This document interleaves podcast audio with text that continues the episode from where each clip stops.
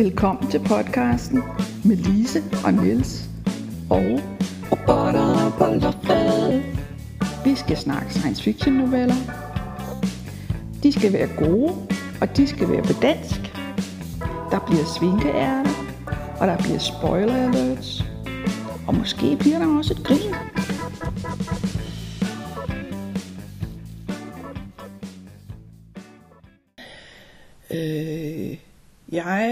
Vi er ramt af hoste i hvert fald, måske forkølelse. Men jeg vil gøre mit bedste for at virke som om jeg er fuld af liv alligevel. Mm-hmm.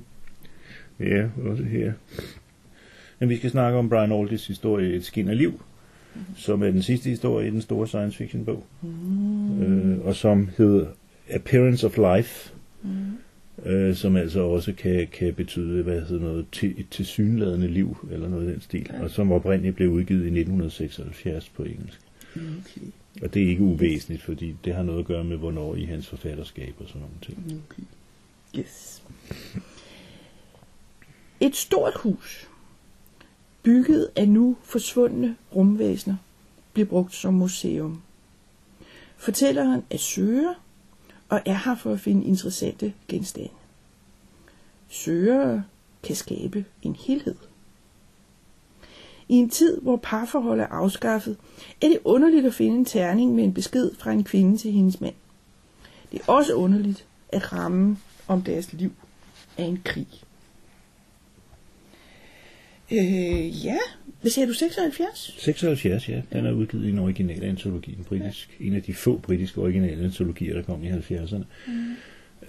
Og når jeg sagde det med perioden, så er det jo for at sætte det sådan lidt ind i forfatterskabet. Aldiss havde jo et langt og omfattende forfatterskab. Det er svært at snakke om, fordi folk fra min generation, danske science fiction læsere fra min generation, så er det indlysende, at man ved, hvem Brian Aldiss er. Mm. Men rent faktisk, så ved jeg ikke, hvor meget yngre lyttere og læsere følger med i ham. Mm. Han begyndte at skrive noveller i 50'erne, som relativt ung mand. Og en af hans første store succeser var romanen Non-Stop, som er et generationsrumskibsroman, som stadigvæk voldsomt kan anbefales. Den kom i 58, og den kom på dansk under samme titel i 68, i Hasselbergs science fiction serie. Aldiss er kendt for, jeg vil ikke sige, at han skriver særlig meget traditionel science fiction, men han skriver en del science fiction, der kan læses med et relativt traditionelt udgangspunkt, men han er også meget litterær. Det skal ikke forstås i modsætning til science fiction, men skal forstås på den måde, at han er glad for at bruge metaforer, han er glad for at fyre filosofiske pointer af, og i en periode, han var en af de centrale figurer i den britiske nye bølge, så skrev han også eksperimenterende litteratur, så ved jeg sagt det nogenlunde. En af de berømte, det var romanen Barefoot in the Head, som fra 69, og som kom på dansk allerede i 71, som barbenet i hovedet. Og den kom på Gyldendal, vel at mærke. Okay, så den er godt oversat? Det går jeg ud fra. Jeg mener, det er Jannik Storm, der har oversat den. Jeg har læst den på engelsk, så det er en underlig historie om, hvis hovedpersonen kører på motorcykel gennem et Europa, der er ødelagt af krig, men det er en krig, der er foretaget med LSD-bomber, så alting er sådan ret syret. Han har skrevet, han er faktisk ret meget, men der er kommet en pæn del af ham på dansk. Nu nævnte jeg bare benet i hovedet, som er en af de mere ekstreme, en mere konventionelt fortalt, men jo sarkastisk og satirisk kort roman af den, der hedder De Mørke Lysår, The Dark Light Years, der oprindeligt er fra 64, og som kom på dansk i 73, som handler om kolonialisme. Altså man finder nogle intelligente aliens og tager dem med til jorden. Problemet med det er, at de elsker at ligge i deres eget lort. Mm-hmm. Og så kan menneskene bare ikke acceptere dem som de følsomme intelligensvæsener, de også er. Så det er en historie om britisk kolonialisme, som Aldiss havde mange sure ting at sige om. En anden ting, som danske læsere også husker ham for, det er Heliconia. Han skrev 3 tykke romaner, som på dansk blev til 8. Mange. 8 bind fra Tellerup, fordi det ved jeg, han selv rystede på hovedet af i hvert fald. Men den sidste af dem kom på dansk i 88, og siden var der ikke kommet noget Aldiss i bogform. Mm. Og det var det interessante, det kan vi jo godt sidde her og nævne som en anekdote, at da vi henvendte os til ham for at få den her historie, så foreslog han selv, om ikke vi havde lyst til at udgive en hel samling af ham. Og det gjorde vi så lidt efterfølgende, fordi det blev til den, der hedder Sidste Omgang, som kom i 2017, kort efter, at han faktisk var død. Så jeg synes også, det var en passende måde at sende en hilsen til forfatteren på. Jeg var glad for hans tilbud, jeg var glad for, at for min generation, jeg ved ikke, hvor meget en nutidig læser. Jeg prøvede at vælge bredt i forfatterskabet, fordi han har skrevet hundredvis af noveller af mange forskellige slags, men jeg gik udenom de idéer, der var vanskeligt genkendelige som såvel litteratur som science fiction, fordi de virkede som om de passede i perioden der i slut 60'erne og begyndelsen af 70'erne, men er mere arbejde end det udbyttet af værd, så at sige, i mange tilfælde, hvis man skal læse dem nu. Men han blev ved med at skrive noveller til kort før han døde, og kortromaner, eller korte romaner faktisk. Han er en af de store. Han betød også meget for. Han sammen med Harry Harrison udgav han det første kritiske tidsskrift om science fiction. Ja, fordi jeg tænkte på, der var noget, der er noget fagligt der også. Ja. Okay. Nej, men han skrev en genrehistorie, Billion Year Spree i 73, og den fik enorm betydning, fordi der ikke var ret mange andre. Altså, og navnlig var der ikke nogen, der var skrevet fra et europæisk synspunkt. Jeg skal have genlæst den på et tidspunkt, men jeg kan huske, vi læste den begge to for nogle år siden, når vi snakkede om, at men stadigvæk, vi ved så meget mere om den britiske og europæiske genrehistorie, end man gjorde i 73. Den fik en enorm betydning, og jeg ved, den fik en stor betydning for de danske fans, der prøvede at sætte sig ind i genrens historie, fordi der var ikke rigtig andet. Der var nogle enormt chauvinistiske amerikanske nogen, men den her, den var forholdsvis omfattende, og den var skrevet fra et forholdsvis litterært synspunkt. Så den skal han altså også huskes for. Han redigerede en frygtelig masse antologier også, både alene og sammen med Harry Harrison. De lavede 9 bind Years Best, hvoraf det ene bind kom på dansk. Så ja, men det var fordi, at det var da Jannik Storm var redaktør på Hasselberg i slutningen af 60'erne, og der skriver han, at han prøvede at sætte en årets bedste sammen, men det var simpelthen umuligt at nå at få magasinerne med, der stadigvæk gav mening.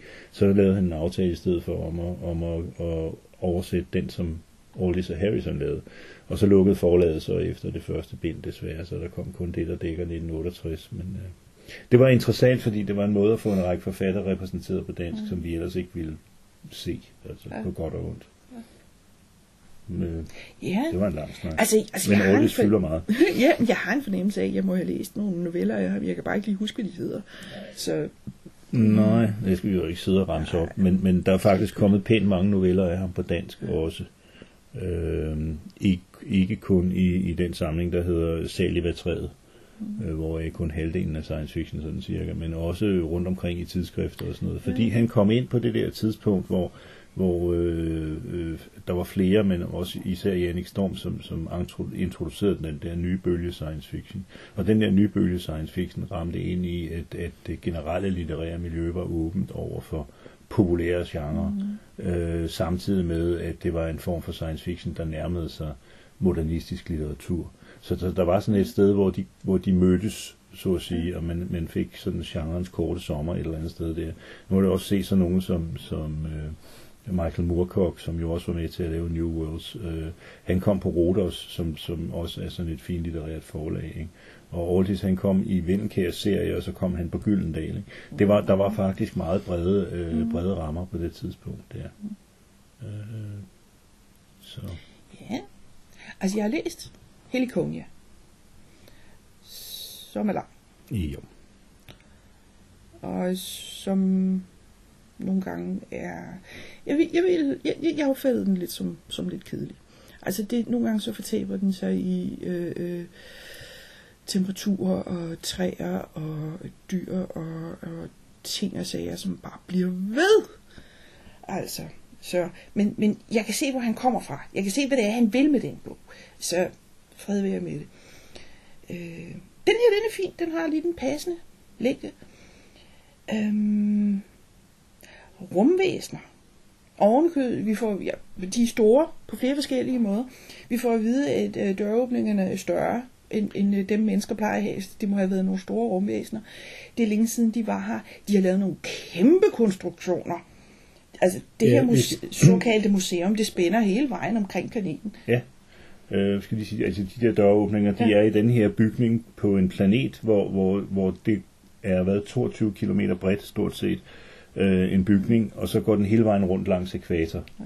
Og så deler den i øvrigt planeten i to, sådan så at der på den ene side af den ekvator, så er der kun vand, og på den anden side er der kun land. Så hvordan de har gjort det.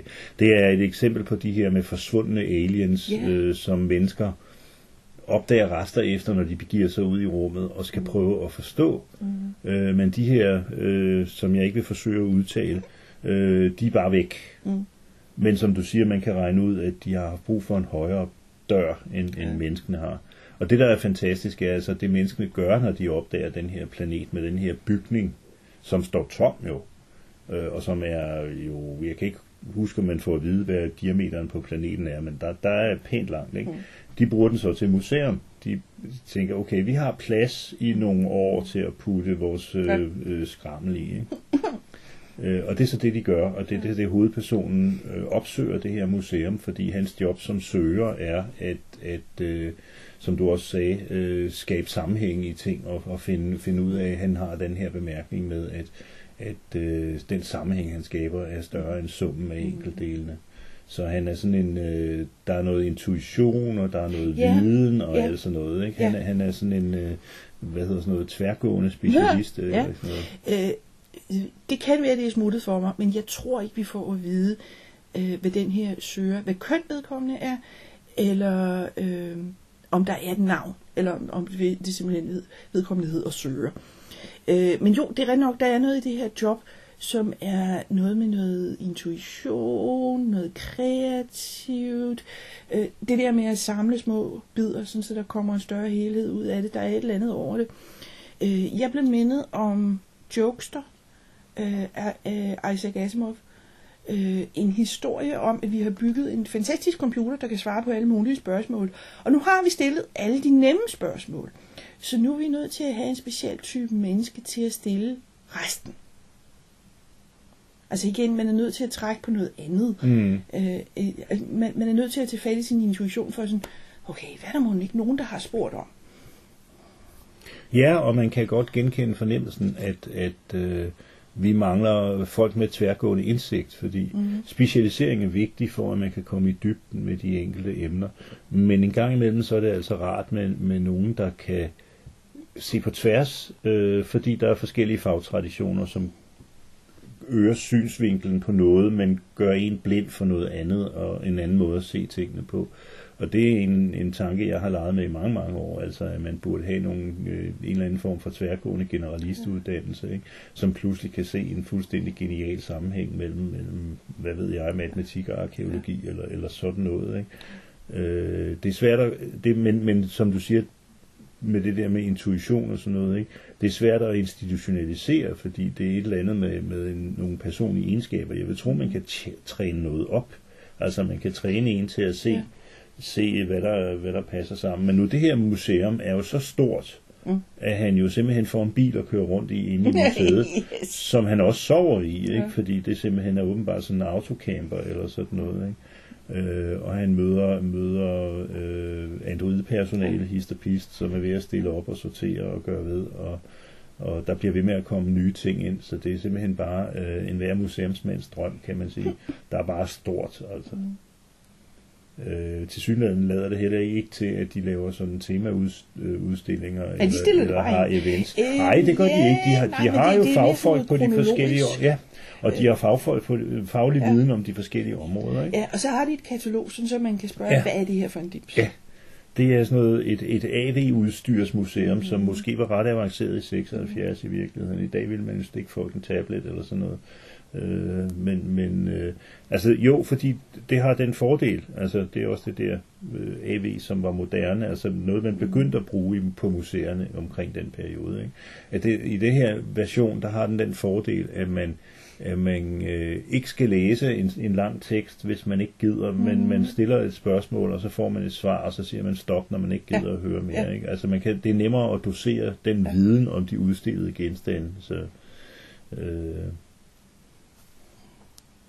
Så på den måde er det for tiden meget moderne, altså, synes jeg. Og jeg synes jo, altså visionen er jo fantastisk, ikke? Altså bare at futte rundt der i flere dage og kigge på ting. Altså. Mm. Ja.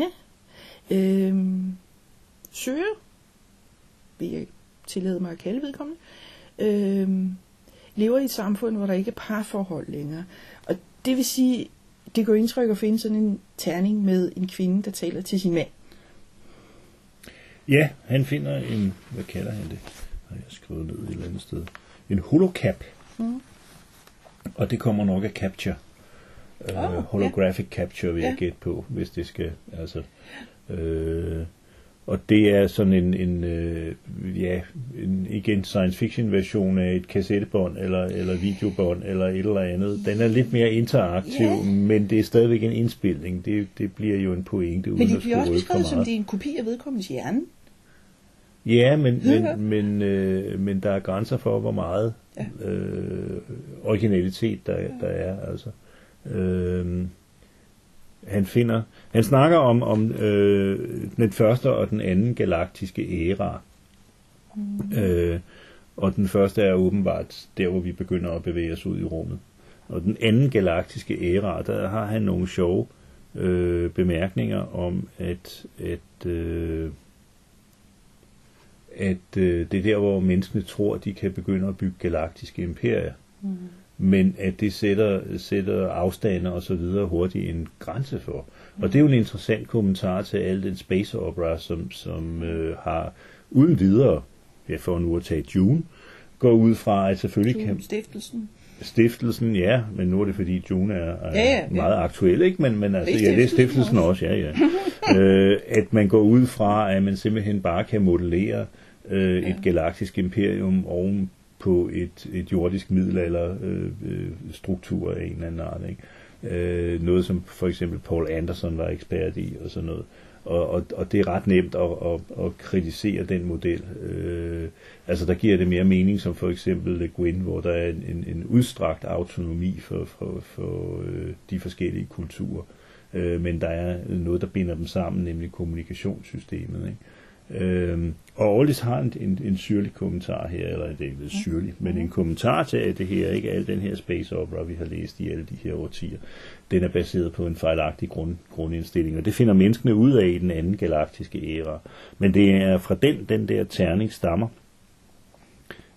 og det er en kvinde, som siger, hun vil tale med sin mand, og der er så meget krudt i den der terning, at hun nægter at snakke med nogen andre. Hvad er meningen? Du er ikke min mand. Du er ikke min mand, ja, lige præcis. Ikke? Og så har han også en bemærkning, eller den søger har en bemærkning, om at hun prøver at komme til at snakke med en, der døde for 65.000 år siden. Så, held og lykke med det. Ja, men man må så sige, at det er god teknologi, hvis den har kunne holde i 65.000 år. Ja. Det tror jeg ikke, der er meget af vores nuværende elektroniske isenkram, der kan. Noget af det, jeg bliver mindet om, den her kæmpe konstruktion, i det her tilfælde en bygning, en stor bygning, som er bygget af rumvæsener. Der er noget med Robert Reed, han har nogle historier om A Big Ship, som tilsvarende, det er noget, der er bygget af rumvæsener, og så er menneskene flyttet ind i et hjørne af det. Ja, altså det er jo så stort, det er jo mange kilometer langt, altså at der er mange andre arter, der er flyttet ind i det, og det har futtet rundt i 1 million år. Og tilsyneladende forladt af dem, der har bygget det, af den ene eller den anden grund. Og nu har jeg ikke læst nær nok. Der er et par af historierne i den Robert Reed-samling, der kom på dansk, der foregår på det store skib. Og det er en fantastisk idé, fordi altså hele den der idé med, jamen nu rejser du 4 dage i den retning, så er du stadigvæk ikke kommet særlig langt frem i skibet, ikke? Og så den der idé med, jamen hvis en kultur eller en teknologi, en civilisation har ressourcer til at bygge sådan en, ikke?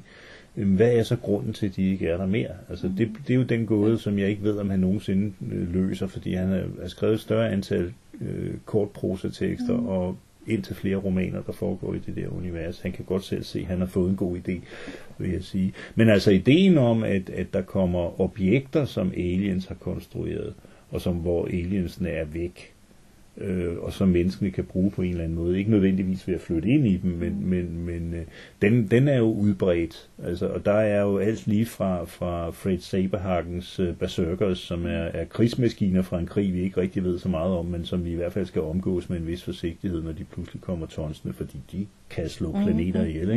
Ikke? Og så til Frederick Pohls Gateway, hvor det er et transportsystem, med en rumstation med raketter, som menneskene kan bruge, men ikke kan kontrollere, fordi de er forudindstillet, og de er skabt for så længe siden, at de stjerner, de har er sigter efter, har flyttet sig, og det vil sige, at der er et vist element af lotteri i, når man sætter sig ind i sådan en der og trykker på en knap, fordi at man risikerer at komme ud midt i en stjerne, og så er det bare sådan ærgerligt. Der er flere forskellige fejlmuligheder, men ved ikke, hvor lang rejsen bliver. Nej, der er rigtig meget der.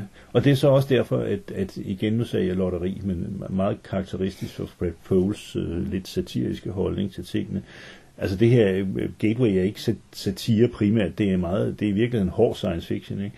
Men han har det sociologiske element, at i en meget stærk social opdelt verden, så bruger man muligheden for at komme afsted som præmier i et lotteri. Man kan blive super rig, hvis man lige finder det rigtigt. Ja, lige præcis. Ja. Men en pæn procentdel kommer jo bare ikke tilbage. Så det er sådan en tid. Jeg vil sige, det er en gevinst med... sådan op og ned.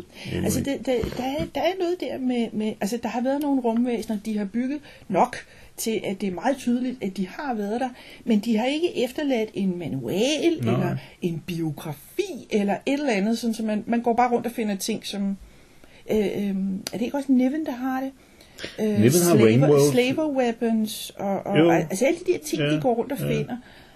Ja, og jeg tænker jo så igen i den mere fredelige ende på Arthur C. Clarkes Rendezvous med Rama, som jo også er Big Dumb Object, som kommer igennem solsystemet uden en brugermanual. Men den er jo optimistisk på den måde, at det udforskningshold, man sender derop, de finder faktisk ud af en hel masse, og bliver ikke specielt meget slået ihjel.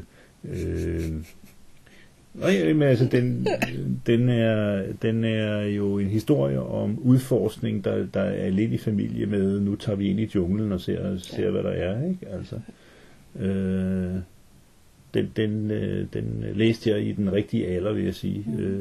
Den kom i Vendenkærs-serie der i begyndelsen af 70'erne, og det er stadigvæk en af de, for mig, arketypiske historier om, hvordan videnskab fungerer også. Fordi det er en udforskningshistorie. Ikke? Så, men altså Big Dumb Object, som de kalder det, dem er der masser af. Og det er jo ikke dem alle sammen. Altså Reeds er ekstrem, fordi det er et skib, der fungerer, og man bare kan flytte ind, og så det generer ikke, at der er 38 andre arter også. Altså, fordi det er noget med, dimensionerne. Ikke? Der er jo ikke nogen af de andre. Jo, Ringworlds måske, ikke, af Niven, som jo er et bånd, der går hele vejen rundt om en stjerne. Den må jo også sige at være pænt stor. Yes. Ja, den må være astronomiske enheder i diameter. Ja. Bob Shaw har lavet en, der hedder Orbitsville, som vist nok er en helt Dyson-sfære, der går rundt om en planet. Der må også være pænt antal kvadratmeter. Ja. Men Aldiss bruger det jo til en filosofisk diskussion om viden, og ja, det kan man sige, det gør Clark i virkeligheden jo også, ikke? Fordi hvad er det, vi gør, når vi udforsker noget? Det, der er interessant her, noget af det, der er interessant her, er jo, at Søger, han forsker jo ikke specielt i planeten. Han forsker i de menneskelige genstande, der er blevet ophobet. Som jo ikke er det, den er bygget til, det der museum, eller den der bygning. De ved ikke, hvad den er bygget til, men de bruger den til museum, fordi... Hvilken som helst museumsdirektør, igen, der bliver ikke nævnt noget med antal kvadratmeter, men der er pænt meget udstillingsplads, ikke? Altså det passer måske meget godt sammen med, hvordan arkæologi virker i praksis. Vi får aldrig hele historien. Nej. Nej, og Søger har den der evne, træning til at se sammenhængen, som andre måske har svære ved at se, og kan dermed måske se nogle ting. Og det kommer vi jo tilbage til lidt senere, fordi det viser sig, at han måske finder ud af lidt for meget her. Yeah. Men foreløbig har han fundet den her terning, yes.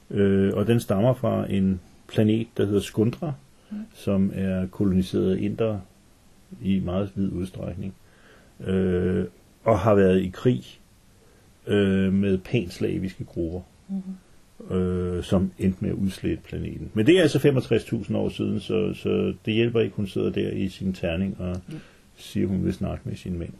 Så. Ja. Vi parkerer Søger i sin lille golfform der. Ja, den er stor nok, så man kan overleve i sin store golfform. Lidt større golfform. Ja. Så er vi nået til den del, der slet ikke har noget med dagens novelle at gøre, nemlig svinkeærnet.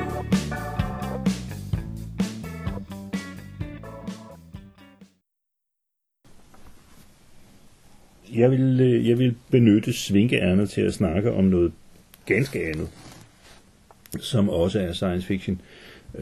Jeg sad og læste en nekrolog over Anders Bodelsen her for et par uger siden, så han er jo desværre død i en alder af 84, han har jo ikke skrevet så meget på det sidste, men der opdagede jeg, eller jeg vidste godt, at han havde lavet et radiospil også. Han har lavet flere radiospil, fordi han, det har han også sagt selv ved flere lejligheder, han kan godt lide formen, fordi det er en måde at skabe billeder ind i hovedet hos lytteren, altså ved hjælp af lyde og replikker og sådan noget. Hørespil kan noget, som film ikke kan. Altså, det trigger fantasien på en eller anden måde. Og hørespil var jo stor i radioen. Da han var barn i 30'erne og 40'erne, der var det jo nærmest altså, hver uge, ikke? Radioteateret og så videre, så videre. Og de blev ved med det langt op i 60'erne og 70'erne. Professor Mancinis Hemmelighed, som han har skrevet et stykke, der hedder, det blev opført i Radioteateret i 1971. Og jeg kan sige, at det fremgik af en af de nekrologer, jeg læste, at den faktisk ligger på DR's side Bonanza, så man kan høre det. Det har jeg så ikke gjort, fordi det der fangede min interesse var, at jeg opdagede, at det er udgivet i bogform i 1987, i en samling, der hedder Professor Mancinis Hemmelighed og 2 andre radiospil. De 2 andre er i den her sammenhæng ikke så interessante, men Professor Mancinis Hemmelighed handler om... Jeg kan sige, jeg ved ikke hvorfor, men han har brugt komponistnavne til flere af sine personer. Professor Mancini, han er raketforsker, og han kommer blandt andet i kontakt med Dr. Bacharach og Dr. McCartney. Så det er sådan, ja...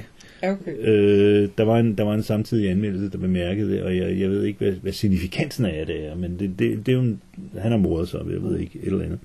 Men han er raketforsker, han har brugt hele sin karriere på at opfinde missiler, der kan slå folk ihjel på afstand. Og så har han altså nået frem til at opfinde et antimissil, eller en dims, et eller andet, der kan forhindre, at alle andre missiler kan bruges til noget. Star Wars! SGI! Jeg ved ikke, men det er i hvert fald, hvad kan man sige, et fredsvåben. Ja. Og hvad værre er, han har insisteret på at offentliggøre det, så alle bare kan bruge det. Og 4 uger før han er færdig med at gøre det præsentationsklart, bliver han pludselig blind. Og alle er jo meget bekymrede, det er jo en pludselig sygdom, og der er læger, der siger det mest, det skal nok, vi skal bare, nu skal du have ro og alt sådan noget. Ikke? Men man har jo en klar fornemmelse af, at der er en sammenhæng.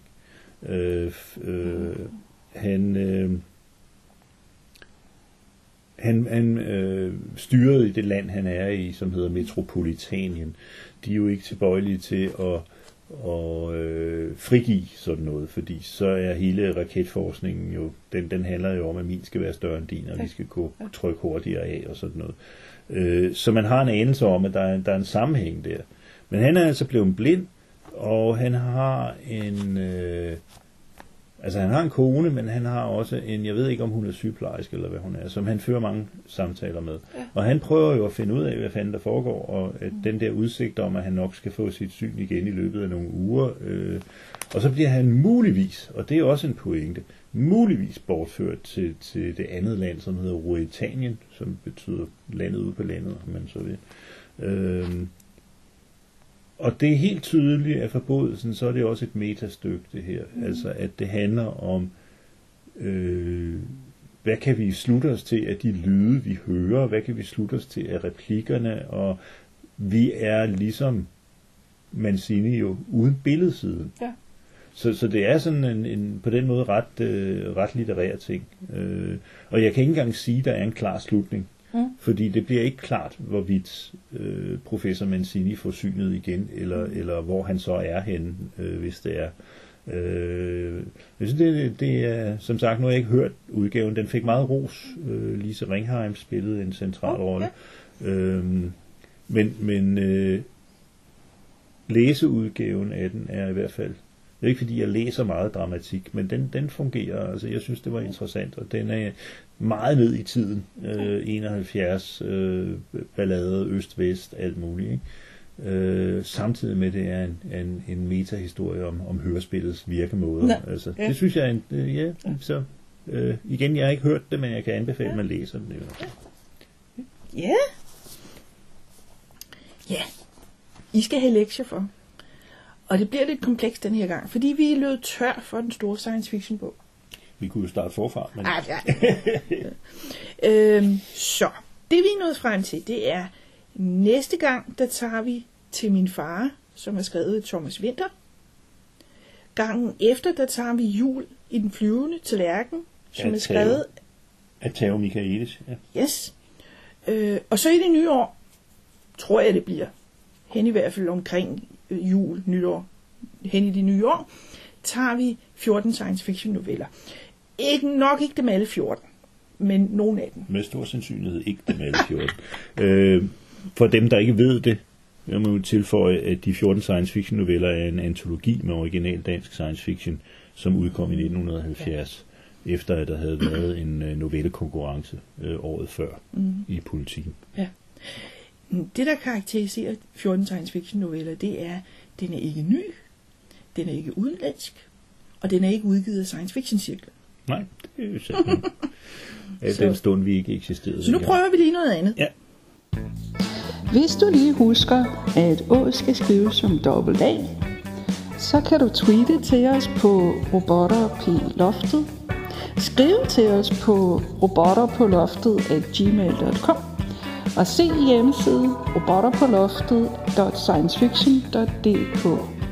Og så er der spoiler alert.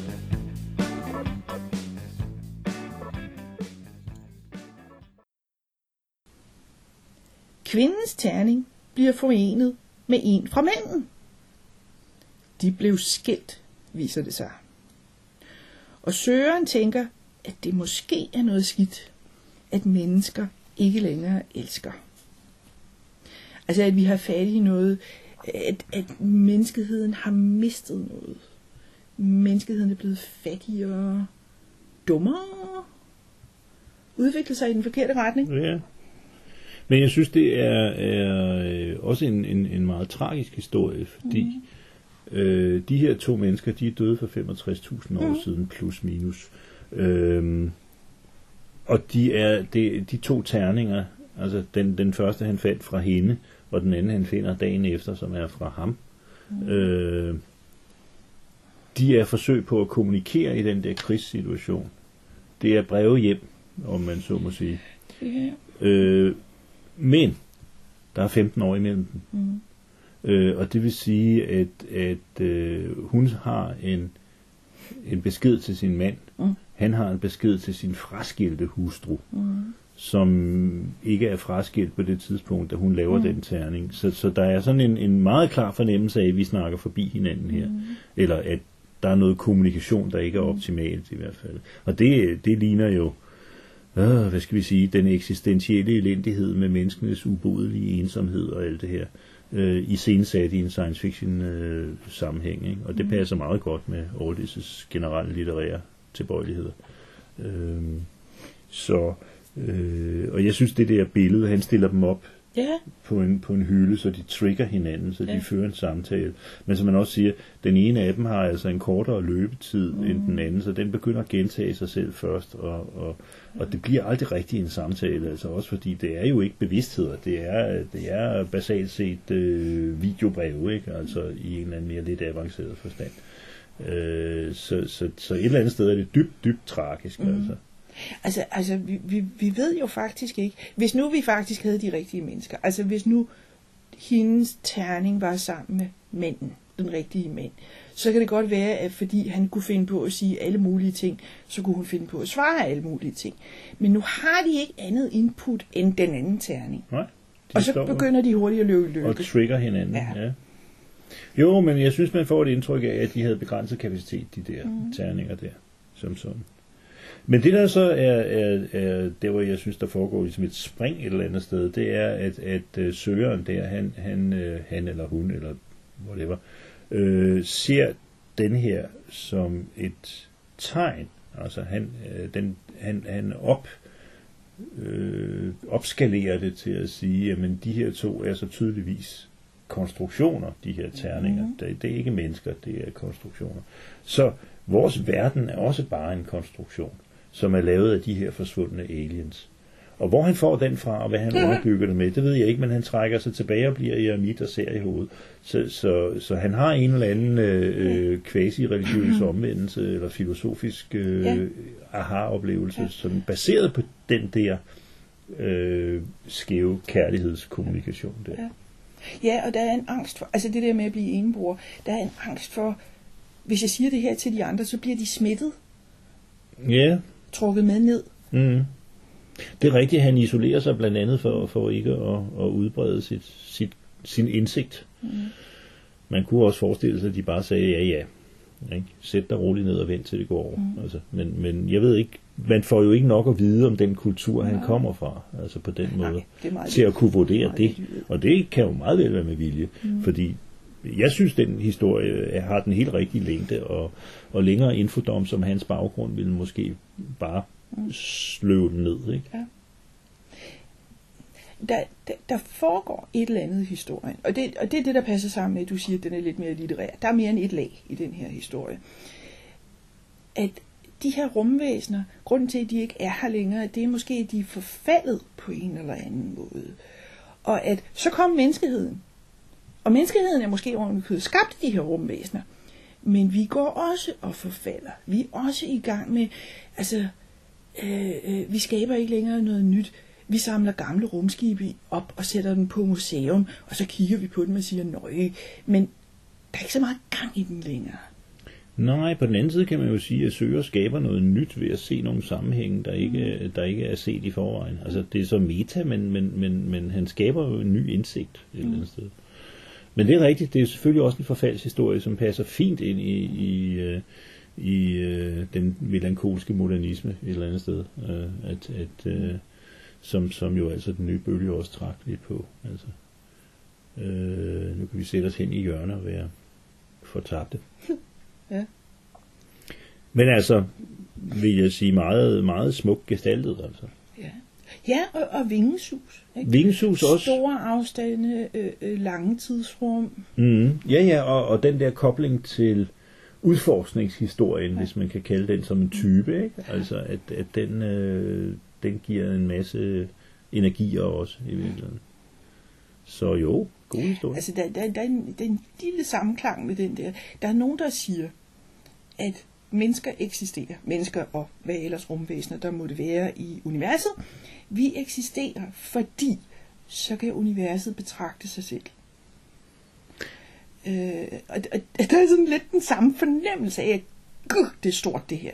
Ja, jamen det er rigtigt. Der er hvad man tidligere kaldte gosh wow-effekt. Ja. Altså, ja. Men jo netop ikke ved, her kommer der en større rum her med større våben. Altså det er en intellektuel gosh wow ting. Så, ja. Og han kunne noget. Han var Aldiss. Det kunne han. Ja. Altså igen, Han skrev så mange noveller, at de ikke er lige gode alle sammen. Det vil jeg, som en, der har læst 200 af dem på relativt kort tid, vil jeg sige. Men når han var god, var han fandme god, altså. Så. Ja. Det var den store science fiction på. Det var det. Og så får I ikke mere for den quadloop. Tak, fordi du lyttede til podcasten.